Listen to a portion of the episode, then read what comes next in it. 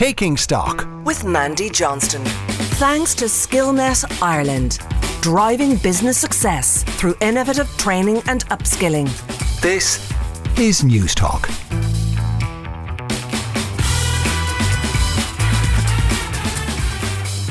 Hello and welcome to Taking Stock. I'm Mandy Johnston and I'll be keeping you company here on Newstalk for the next hour. Coming up on today's show, as Irish universities make major gains on the QS World Rankings, we're going to look at their relevance as Irish students are making their choices this summer. And as our world of work continues to change and evolve post-COVID, in recent months, many of the tech giants, Apple, Google and Meta, have all started to demand their staff show up at their office for at least 3 days a week. So we're going to look at the world of work and what that means and what the research is showing about productivity. And finally, with three by-elections taking place in the UK next week, we'll talk to the Financial Times political editor about what we can expect and how they will affect Rishi Sunak's leadership as the Tory party head for a potential thrashing. You can email me at takingstock@newstalk.com. I'm also open on Twitter at StockNT. Now, a gradual reverse migration is underway from Zoom right back into the conference room. Wall Street firms this week were among the most forceful in summoning their workers back to the offices. But in recent months, we've also seen those big tech giants like Apple, Google, Meta and Twitter, and those happy, clappy workplaces all demanding that their staff come back to the office at least 3 days a week. Well, in the summer of 2021, my next guest found himself publishing the first edition of his book called Where is My Office? 2 years on from that, Chris Kane has just published the post-pandemic edition of that book. And I'm delighted to say that he's joining me now. Chris, you're welcome to Taking Stock. Hi, Mandy. How are you? Not too bad at all.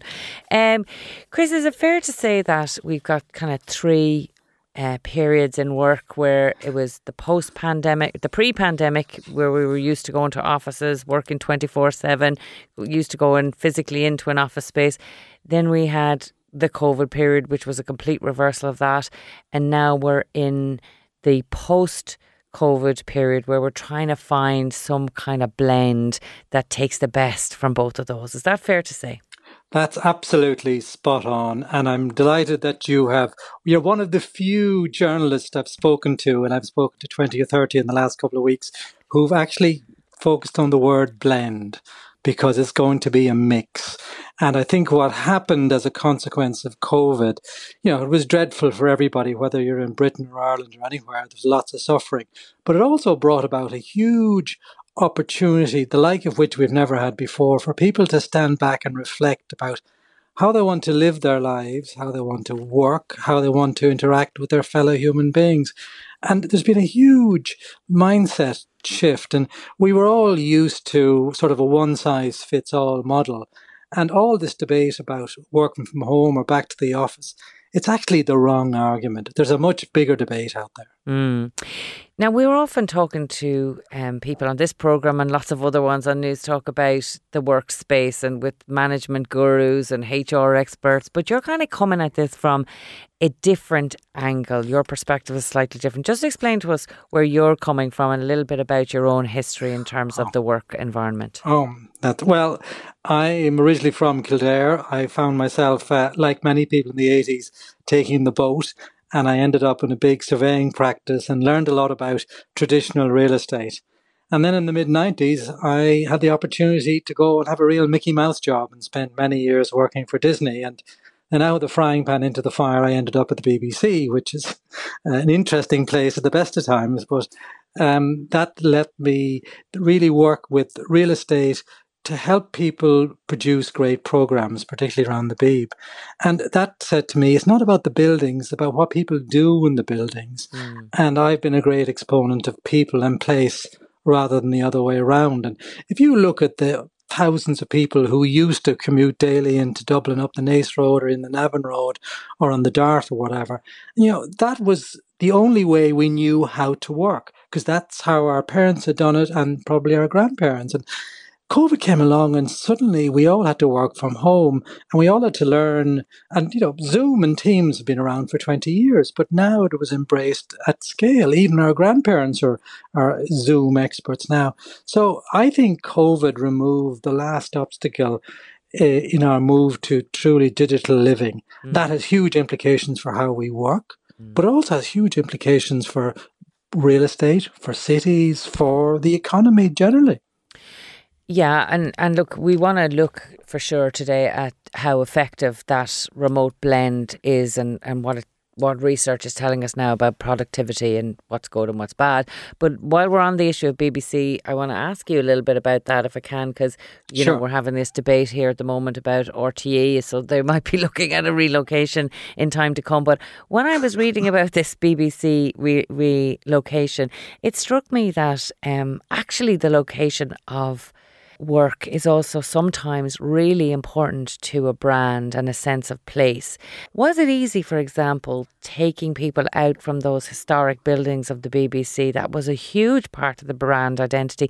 How does a company go about trying to, you know, provide incentives to move away from that? Or can the company itself extract itself from a sense of place, never mind the individual workers? Oh, once again, a great question. You know, it's all about land and brand. And you take Television Centre in West London, which was the centrepiece of the BBC News at 6 and 10 for 20, 30 years. And people were willing to put up the barricades not to move. Really? But what we had to do was to create something really exciting in Manchester for those that were moving there. And, you know, a lot of people actually were moving back into the centre of London, into Broadcasting House. And the BBC were criticised for spending a lot of money on Broadcasting House, but it'll be there for 100 years. So the value proposition is very different. And moving north to Manchester was essential because the BBC needed to be much more representative of all its audiences. And, you know, if you take an Irish context, the, you know, Dublin being such a magnet for all economic activity, maybe post-COVID thinking might lead to a more balanced approach to sharing the economic activity right across the entire island. So wouldn't that be something? A more regionalised, decentralised RTE. Yeah. Well, or any organisation for that matter, if you look along the West Coast and you see all the digital hubs that have sprung up, you see lots of people actually saying, I want to work in a different model. And, you know, the thing about, say, for example, the Economist article was all about people going back to the office. But the key phrase in that was at least 3 days a week. Mm. And that begs the question then, is our industrial age Monday to Friday, 9 to 5 working model, is that in the last chapter, you have to ask yourself? Mm. You know, and office work, you know, to be fair, only a proportion of the total workforce works in offices. You know, you have to be in the studio by and large. You know, the BBC today, 20% of all the workforce who are production people have to be in the studio. The other 80% are hybrid. So there's an awful lot of variety emerging, and that's why it was very insightful of you to make this reference to the word blended, because that's the model of the future. Initially, we were all very enthused about the productivity levels that we could achieve at home. But now looking back at the research, and I'm particularly talking about that research that came out from Harvard, which we both looked at this week, which kind of referenced that people were far more productive when they were at home, possibly because they were commuting, possibly because they were working longer hours, possibly because it was a novelty factor. But there's new research out, Chris, that shows that actually it's not as productive, perhaps, as we may have thought. Yes, and therein lies the issue in terms of there's an awful lot of research going on at the moment, and much of it is very solid in the Harvard stuff. But delving into it a little more detail, you will find that much of the subject matter of their research were actually data entry and call centre workers, which is, I would argue, in my opinion, and it's only my opinion, is not representative of the wider office workforce, which do a whole raft of activities, paper processing, creative activities, report writing, etc. And, you know, we're fixated with productivity, which is a 20th century model. It's all very well measuring productivity where you make stuff in a factory, but I would argue, once again, you can't really measure productivity for office work. Mm. And, you know, in many cases, if you really look at it, most organizations measured how people work by simply, did they show up for work in the morning, and were they there at 9 and they leave at 5? And It's been my experience, and I've had the good fortune of managing and working with great teams, but a couple of thousand people, and you walk around the office floors and you see some people are working and some are not. But how do you measure this stuff? And I think it's quite a difficult thing to do, and that's why you see some smart organisations now moving more to an outcomes focus rather than an outputs basis, because traditionally offices were modelled on factories and were production lines. And you're probably not old enough, but I am, to remember rows and rows of desks and paper being passed from desk A to B to C to D. And that day is now long over, but we only realised that when COVID came along. No, I'm not even old enough to remember paper. Actually, I remember being at the Web Summit once and taking out a notebook, and I think I heard an audible gasp because there was nobody else without a pen. Yeah. Anyway, I know that the research and the data from the research might be, in your view, not representative of ordinary office workers, but there was a couple of interesting things that it did throw up. And one of them was when they weren't even looking at office work, but they were looking at even online chess professionals and saying that they play less well face to face on a computer, suggesting that maybe there is an inhibition to creative thinking online, and it's just not something you can replace by not seeing those small nuances and interacting with people and evaluating their body language. So we have to get that into working, and that's where the blend comes in, because maybe the managers can't have a situation where they have people working like that without creativity and collaboration for 5 days a week. Once again, you're spot on. We're social creatures.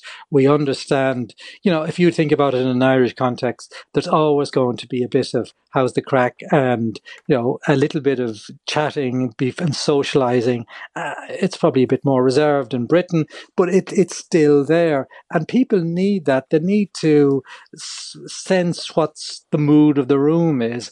And, to be creative and stuff, you need to be together.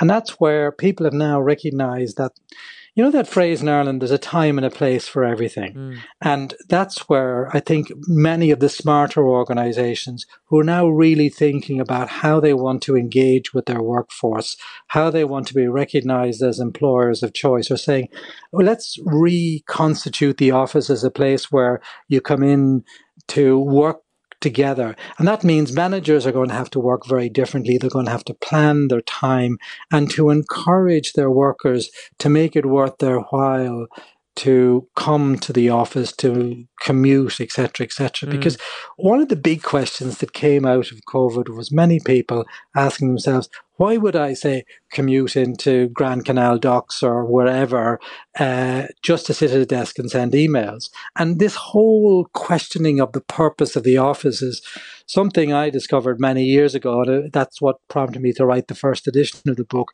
and then spurred me on to do the second one, to talk about a manifesto for a change of the office work model, but also a corresponding change in how real estate is delivered and operated to meet these new emerging needs. And, in many cases, for example, have we hit peak office? Do we have too much of the space?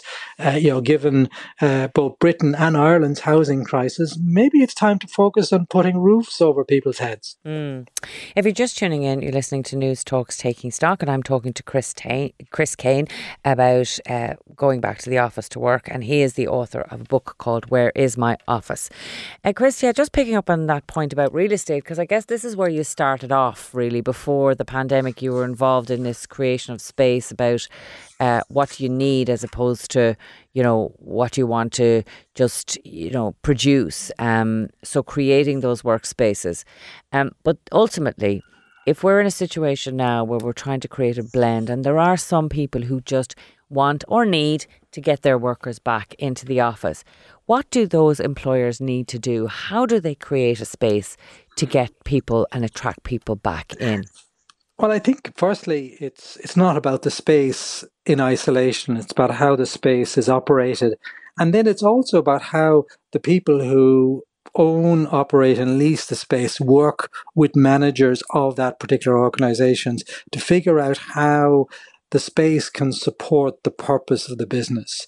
And this is where the whole relationship between people and place has been redefined, and managers have already woken up to this in the smarter organizations. And there's many people I would describe as ostriches who are sort of really hoping that things are going to go back to normal, and, you know, they're not.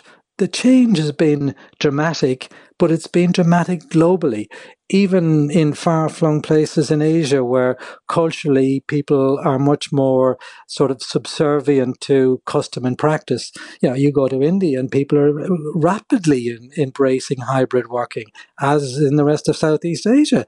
Even in China, 10-15% of the professional workforce there work in a hybrid manner. Who would have thought that? You know, you look at what's happening in the US, despite the demands of some of the companies you mentioned in your opening, their workforce are saying, wait a minute, we're not quite sure we want to actually agree. And of course, then there's the row about whether you get promoted or whether you'll get paid. And some people are voting with their feet and saying, well, maybe I don't want to work for you. So there's some big societal shifts taking place, which I think you ignore at your peril. Yeah, you asked the question a few moments ago from a worker's perspective, you know, why would I continue to go in to Grand Canal Dock when I can do my emails from home? Well, if an employer says the reason why you've come into Grand Canal Dock is because we pay you and that's where we want you, what defence does an employee have in that case? I don't think, you know, in a binary situation like that, then the worker says, well, do I want to agree with that or do I want to look elsewhere? And, you know, the many journals have already started to talk about this idea of the quiet resignation where people, you know, maybe show up, but they don't give of their all. And, you know, that's the real thing now, in that it's no longer about managing by diktat. The whole management philosophy of both large and small organizations has been turned head over heels. You know, and these things were changing anyway because you have 5 generations in the workforce, you have different attitudes. But this whole, you know, the way we're moving into digital living, you know, and we haven't really talked about, nor there's probably not time this morning to talk about ChatGPT and AI, which is really going to shake things around. And, you know, we're in a period of extreme experimentation because in reality, nobody knows anything about how this thing is going to play out. No, you're absolutely right. There is a lot of changes going on around us, and we will definitely come back to that issue of ChatGPT on another occasion. And if one good thing came out of COVID-19, it is that managing by diktat is gone. And we'll return to all of that on another occasion. But for now, Chris Kane, thank you very much for joining us here on Newstalk. Thank you, Mandy. You're listening to Newstalk's Taking Stock with me, Mandy Johnston. Join us after this short break as we delve into the world of university rankings with Ellen Hazelkorn, and she's written extensively on the subject of universities. She'll be telling us what they do and don't tell us about Irish universities. That's after this short break. You're welcome back to Newstalk's Taking Stock. Now, according to QS, our universities here in Ireland have made impressive strides in their ability to produce skilled and work-ready graduates. But do those rankings mean much to parents and students who are actually trying to make choices over this summer? Well, joining me now to dig a bit deeper into the rankings themselves is Ellen Hazelkorn, who's managing partner of BH Associates. And Ellen has published several books on university rankings. Ellen, you're very welcome. Thank you. Now, just before we get into what they say about Irish universities at the moment, can you just explain to us a little bit about how the rankings are actually taken? Like, what is involved in a university kind of compiling these rankings and how are they evaluated? Okay, so the first thing is they're not compiled by universities, they're compiled by ranking companies. They're commercial companies. So that's the first thing, is a product. So the universities, though, what do they have to do? What do they have to give in to the companies? Well, on some of the issues, they're asked to provide some data. But other data is collected by the ranking companies. And I think that's the important aspect of it. Independent of the universities. Well, yes, they're independent. But it's also the fact that there's no international definitions around what's being collected. There's no criteria. There's no international data. So what's collected depends on each of the ranking companies, and the methodology changes regularly And we've just seen how that methodology changes. And that's very interesting, Ellen, because when you hear the rankings in the newspapers and on the radio, you kind of think, oh, there's some big body up there evaluating them, putting the top 100 and putting the top 10 together. Well, to an extent they are. I mean, they're collecting data. This started around 2003, these global rankings. Rankings started in the US much earlier, 1980s to be precise. But so to an extent they are. They're collecting a whole load of data. In some cases, QS is a good example, is they effectively create some of their own data. So the employer reputation survey, they have had a student survey in the Times, and they also have an academic reputation. So in those cases, they contact a whole wide range of people and they say, what do you think? Mm. And then when it comes to evaluating them, do you think they matter? Well, it's not... They're not measuring anything of any great significance. Their real impact is, if you want to say, the macro trends they might show. So I could say something about that. But yes, people do take account of it. Basically, at your elite end, what I call your students who are free to choose, who can go and have the monies to either travel, particularly international students, or within large systems. Mm. So the US large system, people will move around the UK, Australia, but by and large, undergraduate students stay fairly close to home. Mm. But yeah, is it a prestige thing then for the universities? Oh, it's huge. Well, not just for the universities, it's a prestige thing for countries. And for students? For students, yeah, students and parents, but it's also for countries. So you see investors, you look at countries like to see, so particularly for a country like Ireland, which is hugely dependent on FDI, the idea that we are producing high levels of, that our universities are good and that we're producing large levels of smart students, it's talent, which is what it's all about, is an important issue. Absolutely, and that's always been one of the massive sells for Irish governments when we go out into the world looking for new industries and multinationals. It's the top thing that they actually say is we have a well-educated workforce, isn't it? And so then you back it up with, you look at that. And when students are looking at the international student market, it's a big earner for countries. The different issue of whether it should be, but it is a big earner.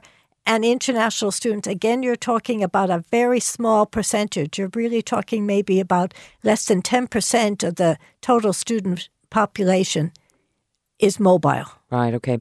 Let's dig in now a little, Ellen, to the Irish universities and what has been revealed recently about those. Sure. What did they tell us? Well, they tell us that the universities are doing quite well in this kind of QS ranking and... As said in the article, not to rain on their parade, it also has to do with the fact that the QS methodology changed. Mm. So it changed in regard to the kind of things that it's measuring. So effectively, what its measures are is that the employer reputational survey, which used to be 10%, is now 15%. And does that reflect the fact that... more people are looking at what they come out of universities as. So maybe students and parents who are in the decision-making process is looking at, well, which university is actually going to help my young Mary or Paddy get a job at the end of the day? Okay, I don't want to rain on the parade, but these are private companies, so they're very canny as to what the big issues are. And the political climate is changing. And so there's it's not just here, but it's internationally. So you see the big issues around sustainability, impact, issues around outcomes, things like this. These are now the big issues. Mm. You see the issue, you have the Secretary of State, Cardona in the U.S., making a really quite strong attack on rankings. They are essentially an elite game, that issue around the top 100. So I'm sorry, I stopped you. What else helped the Irish universities, I suppose? Well, that's what has helped the Irish universities. So in a sense, the research component or issues around other aspects of it kind of dropped a bit. And so what we see is that universities who put all their eggs onto just building up their research in a narrow sense, did less well. whereas universities that have a wider spread have done well. But the big lesson is don't put your eggs in rankings because they change their methodologies. And this is really what is the factor here. You have to, just to say, it's not likely that universities change year to year. They don't. Okay. If you're just tuning in, you listen to Newstalk's Taking Stock, and I'm talking to Ellen Hazelkorn, who's managing partner at BH Associates. And we're talking about university rankings in Ireland. So, Ellen, just talk to us a little bit about the Irish situation now. Who went up and how much did they increase? Okay, so you've had an increase by Trinity and UCD, Galway. They've all gone up in certain categories of as to how well they have done. And that's, I mean, this is fantastic. I mean, Trinity is now in the top 100 and we're a place where they have basically should be and have wanted to be for quite a long time. And I think that is a huge praise for the universities. It's also a huge recognition on the quality of the system, that we've had so many institutions that have done well. And I think one of the big features of the Irish higher education system is that they are all good. They are all top universities. And that's what really matters ultimately for the country as a whole. You mentioned international students and student recruitment earlier on. How reliant are Irish universities on that part of their cohort? Yeah, so they're increasingly, to some extent, we have about 10-11% international students in the country. They bring in or they pay over the odds. This is non-EU international students, not EU students. And presumably Brexit may have influenced that. It has influenced it to an extent. It hasn't influenced it perhaps as much as other people because English is now a big feature in other countries, though there's also a backlash, for example, in the Netherlands.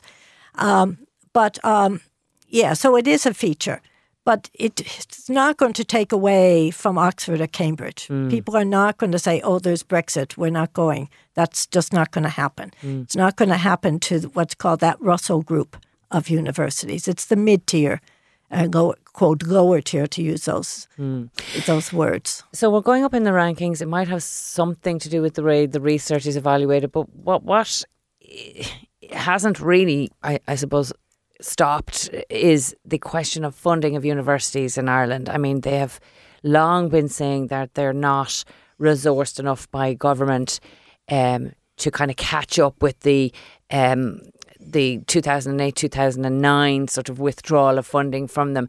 Do you see anything changing there as a result of this, or is the landscape in relation to government funding changing? Well, there's more money around and there's money for specific targeted initiatives. I guess the big issue is really to what extent it has to do with the core funding. So lots of big initiatives, another initiative being announced this morning by the minister with respect to the Technological Universities and the Research Fund. So there's a lot of those kinds of things, but it is the core budget that is the key issue. Yeah, and there's been a lot of change in the landscape as well. You mentioned the technological universities there. How are they faring in this? So they are emerging. I think that's what you could say, is that it will... I mean, again, you have to look at what these rankings are. They may take 1,500, they may survey thousands, and at the end of the day, they kind of produce 1,500. Now, there's over 20,000 universities in the world. So we're talking about institutions that are in the top 5% worldwide, top 3%. That's a big deal. So and they're doing well. Yeah. Will they be in the top 100? No. Yeah. So do you think the rankings? I'm sorry to come back to this again. Sure. And I started off with this question. I'm trying to understand whether you feel the rankings are actually evaluating things properly, and are they worthy? No. No. Okay. All right. No. The basic answer is no. Okay. It's a game, and I think increasingly. So it's a bit like I go to Hong Kong. I've just randomly picked it, and I want to know where should I go and eat. So I look up on Google, where's the best restaurants?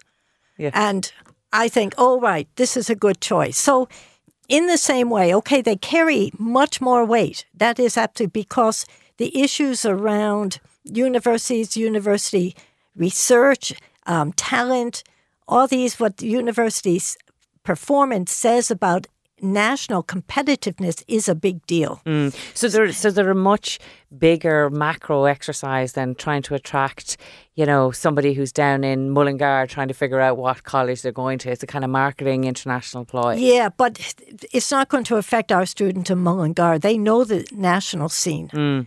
But if that person in Mullingar decides that, oh, for my master's or my doctorate, though they probably already have sorted that out through their undergraduate learnings, I might go X. Mm.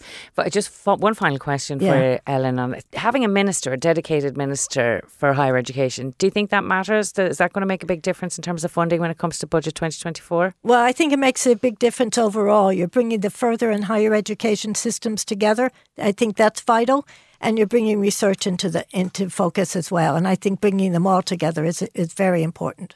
Well, that was Ellen Hazelkorn, Managing Partner at BH Associates. Ellen, thank you so much for coming into us today and sharing those fascinating insights. You're welcome.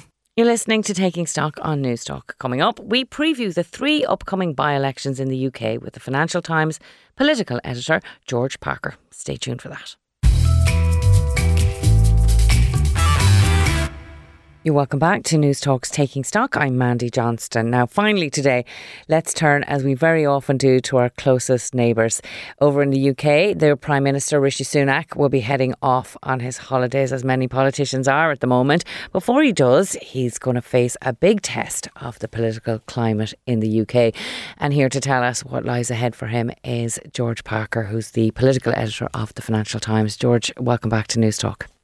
Gotcha. Now, there's a lot of problems facing Rishi Sunak at the moment. They've got by-elections coming up. They are stuck stubbornly at around an 8% inflation rate. Interest rates are touching 6.5%. So in that complex matrix and examining what lies ahead for him, can you just set out the by-elections in particular? What is due to happen next week? Because I think there's three happening next week, but there may be others that are looming and lie ahead for him. Take us through what's actually happening and what the polls and the mood music in the Tory party is. Well, the backdrop for Boris Johnson for these three by-elections, which are taking place on Thursday, the 20th of July, so that's next Thursday, is about as bad a backdrop as you could possibly imagine. And, you know, you could add on to the list of high inflation, the highest tax rate we've had since the Second World War, the longest health waiting list, 7.5 million people now waiting for medical treatment in the UK. And to add on top of that, the fact that the Conservatives, Rishi Sunak's Conservative Party now typically 20 points behind the opposition Labour Party in the opinion polls. Rishi Sunak's popularity with his own party has slipped into negative territory. So on virtually every indicator, the lights are flashing red for Rishi Sunak. And into this extremely difficult political situation, he's now got to face these three by-elections caused by the resignations of Tory MPs in varying degrees of unfortunate circumstances.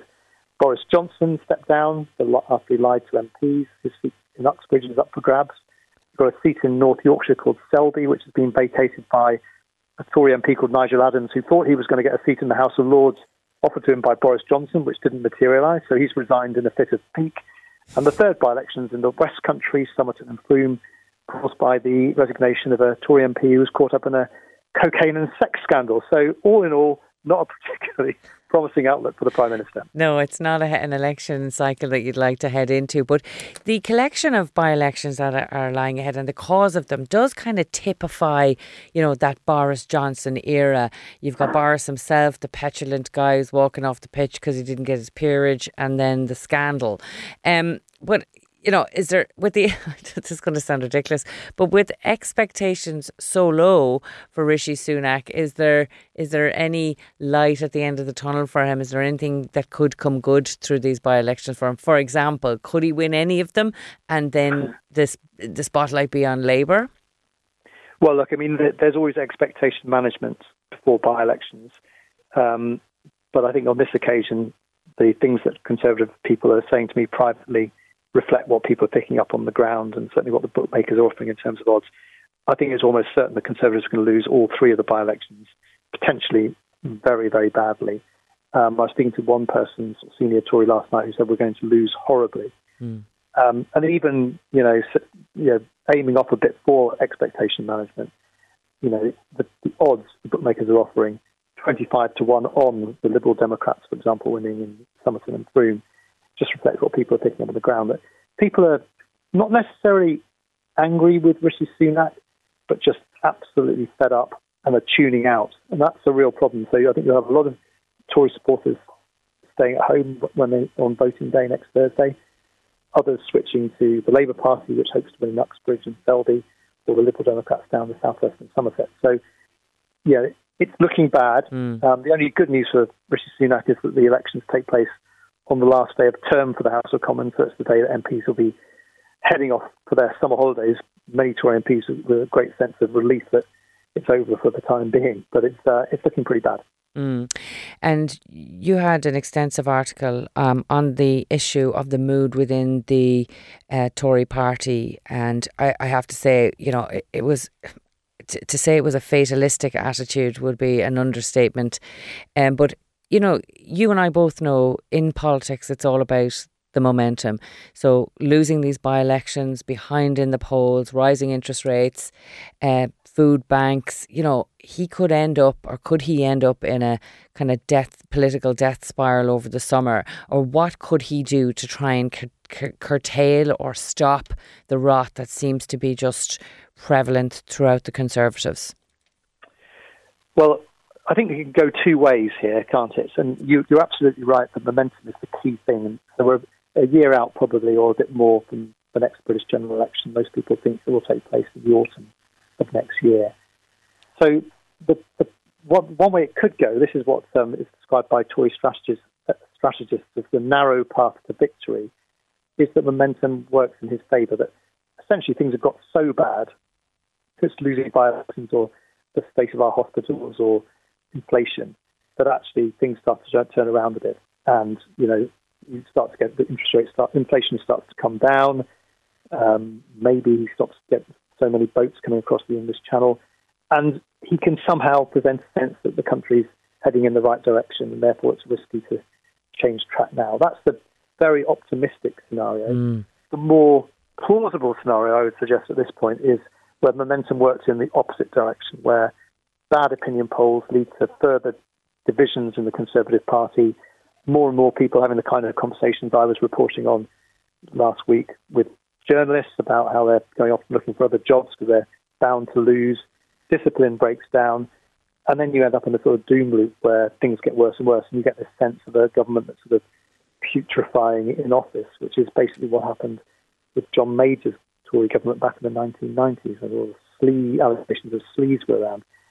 So those are the two ways it could go, and Rishi Sunak will be desperately hoping that MPs will come back in a slightly different frame of mind after they've had a good summer break. Well, even if they do have a good rest over the summer and come back in some way rejuvenated and can ignore all the opinion polls and the by-election results, and we look at the voters and what they are facing into, one of the challenges that the Tory party now have is that they've got a really, really wide base, a really wide cohort to try and speak to. So they've got that traditional Tory vote looking for tax cuts and all of that. And then you've got the red wall voters. So, really, is there any way that Rishi Sunak can appeal to that broad base going forward? It's a really tough choice, a tough position for him to be in. And it's one of the problems, if you like, that he's been bequeathed by Boris Johnson. It's a problem lots of prime ministers will like to have, but Boris Johnson won the 2019 election with an 80-seat majority because he basically broadened the Conservative coalition in a way that many people thought was impossible.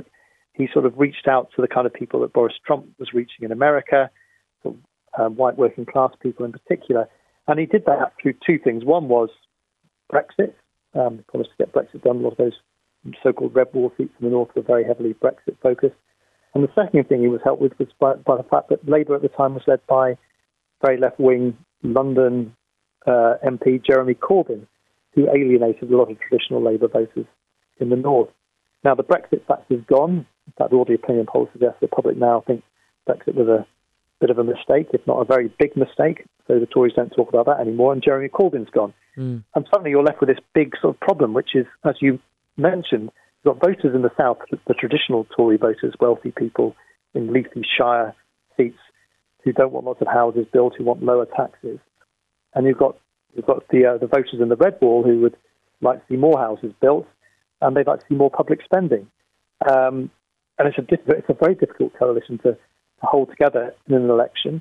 You know, there are some people who say that to hold the red wall seats, you've got to start, double down on the culture war stuff and talk more about law and order and migration and trans rights and so on.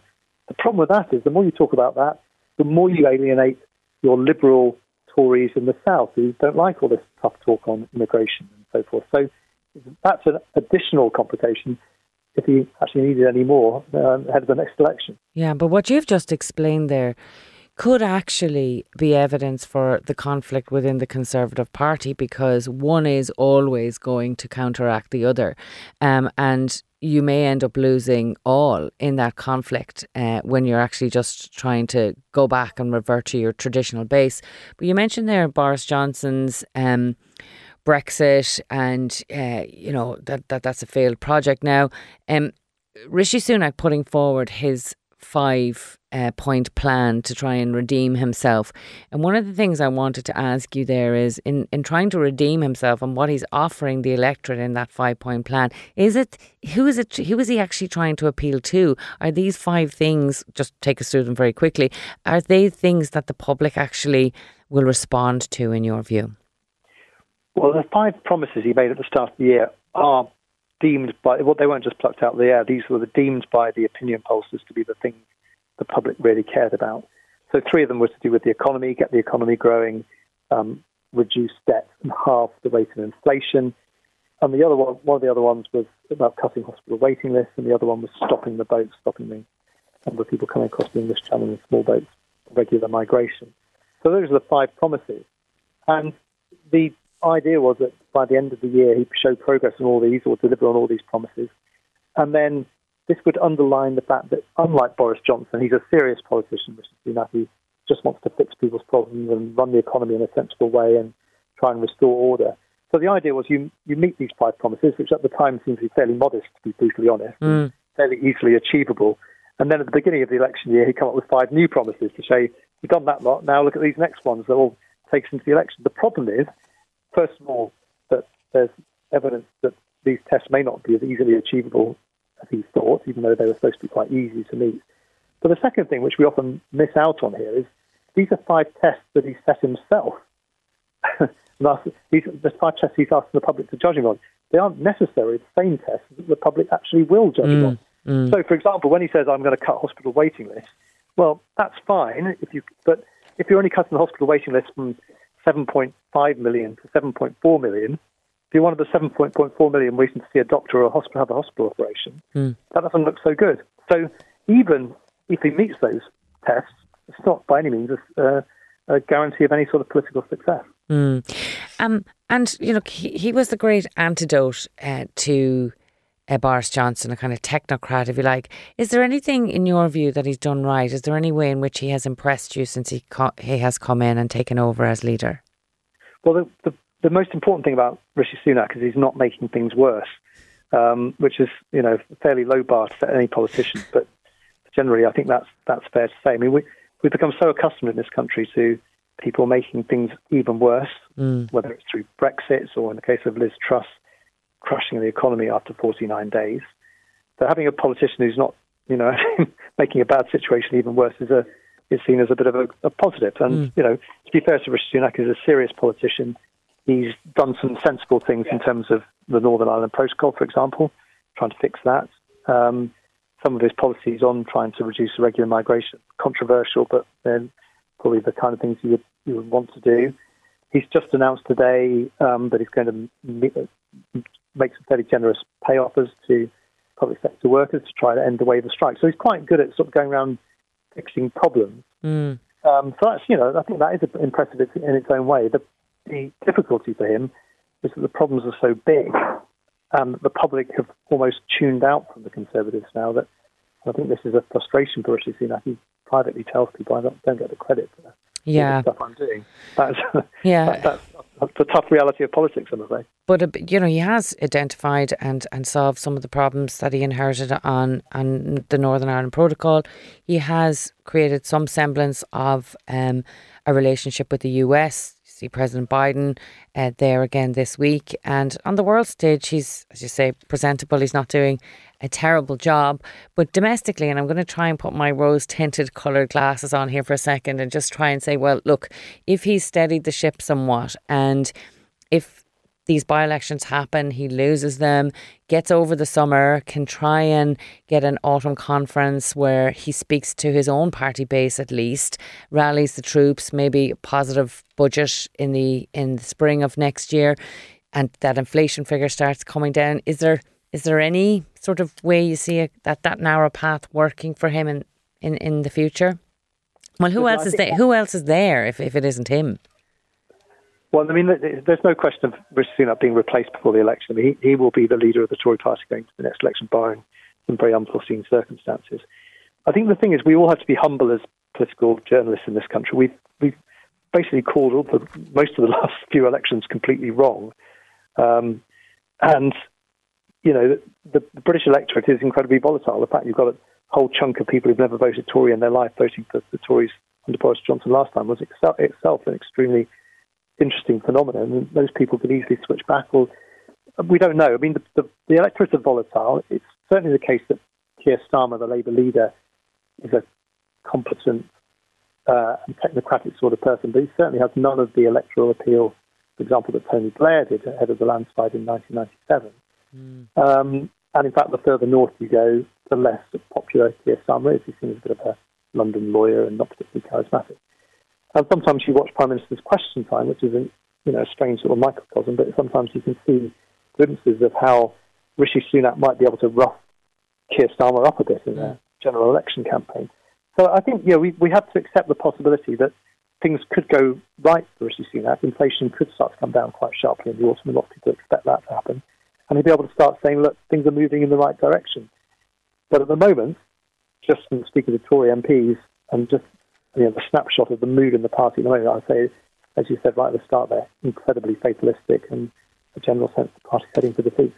Well, as we know, in politics, things can always get worse, and that's what keeps us both in a job. But for now, we'll have to leave it there. That's George Parker, political editor of the Financial Times. George, thank you very much for your time. Pleasure. Well, that's it for this episode of Taking Stock. And while we broadcast at this time on Sunday mornings, we're always available as a podcast first from Friday mornings on the Newstalk app.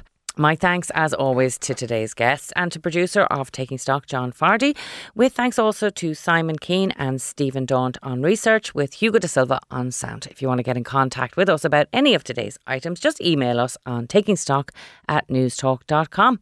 Jonathan McRae is up next with Future Proof, and then it's Gavin Riley with all of the Sunday newspapers on the record. So from Taking Stock, with me, Mandy Johnston, thanks for listening and enjoy the rest of your day.